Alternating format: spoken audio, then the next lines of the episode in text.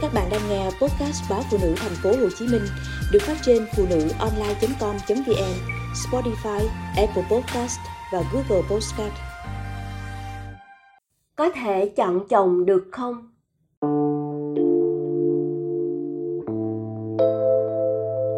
Ngoài 30 tuổi, tôi mới kết hôn với người được mai mối cẩn thận. Cứ tưởng chọn lựa kỹ đủ đường là sẽ có hạnh phúc thế nhưng tôi đã sai.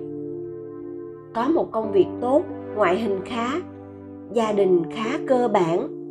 Thế nên tôi luôn mong muốn lấy chồng môn đăng hộ đối.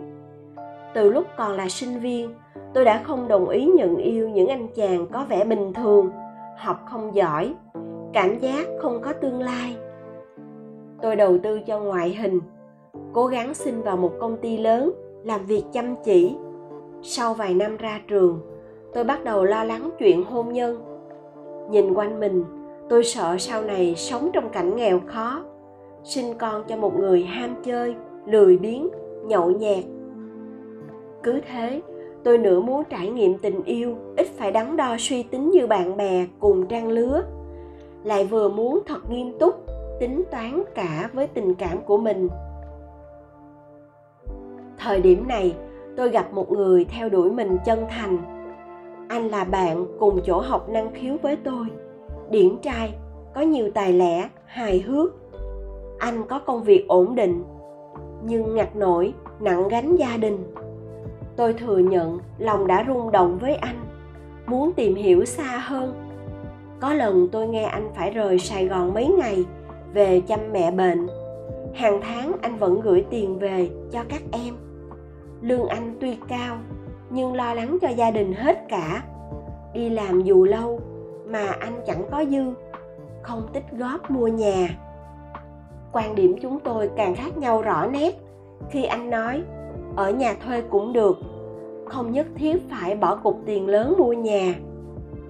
Trong khi quan điểm của tôi là có an cư mới lạc nghiệp, tôi sợ cảnh mỗi tháng phải trả tiền nhà, sợ đến hộp sữa cho con cũng phải cân nhắc.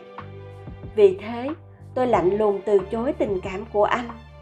Bất kể anh níu kéo, hứa cố gắng cho tôi một tương lai tươi đẹp. Cuối cùng, biết người chồng hiện tại thông qua người chị họ.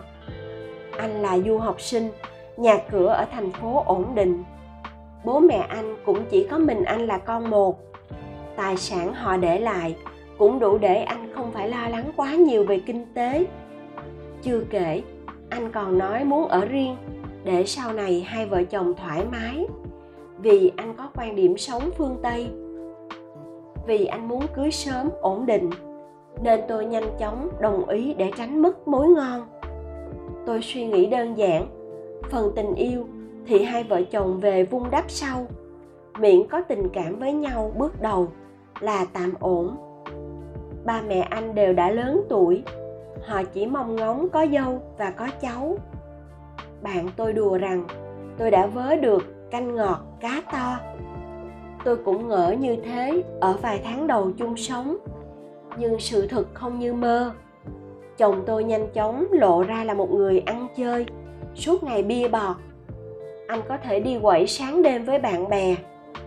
Về công việc, tuy góp tiền làm chủ với người ta, nhưng vì chẳng quan tâm đầu tư nên kinh doanh nhà hàng rất ế ẩm. Cuối cùng cũng phải đóng cửa.